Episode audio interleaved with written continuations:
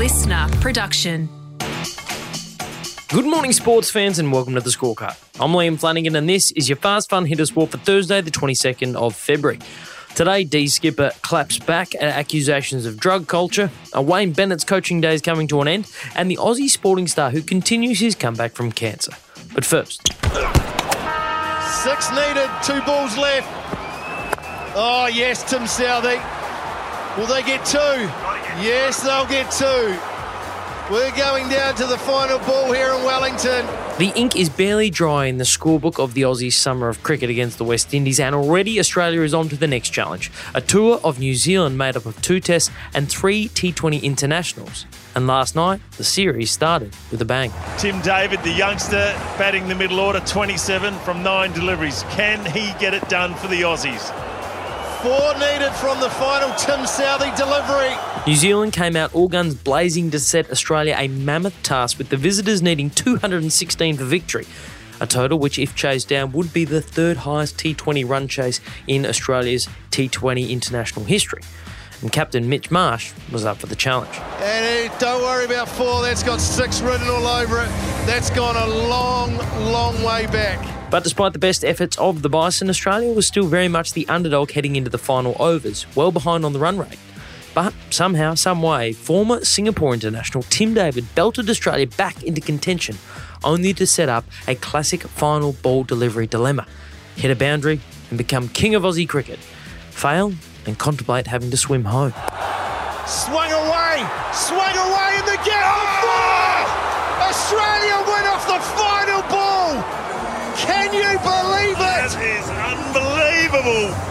Tim David, take a bow. His skipper out there, Mitch Marsh. That is some powerful and amazing hitting from the Aussies. Arise King Tim. Despite the diving attempt of Kiwi fielder Glenn Phillips, David managed to find the boundary with the final delivery and ensure the Aussies got off to a winning start in New Zealand. Marsh was awarded player of the match for his 72 runs off 44 deliveries, and the second match gets underway Friday in Auckland. For 16 years, I've been getting drug tested. For 10 years, I've been getting hair tested. Um, AFL and AFLPA look after that, and in that 10 years, I've never been told that our club has a drug culture. With the AFL season opener fast approaching, Melbourne captain Max Gawn was probably hoping to be able to focus on the footy two weeks out from his side's opening round clash against the Swans in Sydney. But instead, he was defending the very fabric of his beloved Melbourne Football Club. Obviously, I would love no article to ever get written about our club, but it has. Um, but I still stay strong that we've got a, we've, we've, we've got a good culture at our club. Um, there is things to iron out, and that's the same with every club and every society issue. So um, I'm not hiding. There is there is issues, and we will make sure we get that right. But there's going to be issues every single year, whether you guys write about it or not. The cause for Gawn's press conference is the development surrounding defender Joel Smith, who is currently facing charges of trafficking or attempting to traffic cocaine from Sports Integrity Australia. God, I love cocaine. Smith is currently stood down from any involvement with the Dees, with the charges pending. But reports are the reason for his trafficking charge is due to messages revealed on his phone allegedly offering to supply drugs to Demon's teammates. And it is this development, along with Smith returning a positive test for cocaine on game day late in last season, that has prompted questions of the club's culture once again. Again, I'm not going to hide behind the fact that we need to be higher than the standard for society. We are professional footballers and we should stay away from it, but I'm also aware that it is a society issue.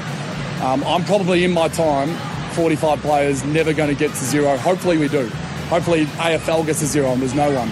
But you've got to deal with each case as it comes, and if this does tend to be true, I'll, I'll, I'll deal with them. But right now it's speculation, and um, yeah, I'm just there for Joel's support. At least the Dees can freshen up their team song for the new season.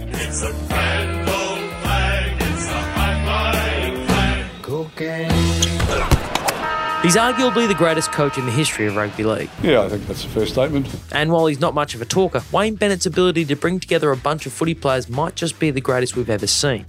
But could it be coming to an end? So, this is how it ends. Maybe, because at the age of 74, Bennett will be unemployed at season's end. 2024 is the last year of his two year contract as the head coach of the Dolphins, and the man many consider to be the GOAT of the NRL coaching ranks reportedly did have his eyes on his next job. But they gave it to someone else. Now the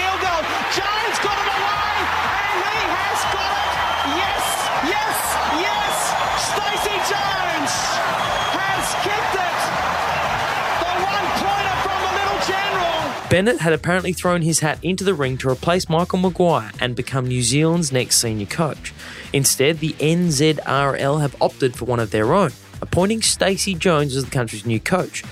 Jones had been serving as an assistant to New South Wales bound Maguire for several years, but will now get a chance in the big chair to lead his country through to the 2026 World Cup. But that doesn't mean Wayne's coaching goose is cooked. Would you care to comment on the first half of the Dolphins' first season? Not really. What if I pushed you? Push as much as you like. No sooner had he been ruled out of the running for the New Zealand job, Bennett is now being linked to the Parramatta Eels for a coaching director role in 2025, similar to the one Gus Gould currently has at the Bulldogs, which would no doubt please current Eels coach Brad Arthur. Because nothing makes a coach feel more safe and secure in their job than the club employing the best ever as their supervisor. And tomorrow, I'm going to get fired. If you're not a huge baseball fan, you're probably not overly familiar with Liam Hendriks. Never heard of him. Well, he's actually one of our biggest sporting exports. Hosmer strikes out one away, and that's back-to-back strikeouts for Hendriks. In case you didn't pick it, Hendriks is a baseball pitcher, but not just any pitcher.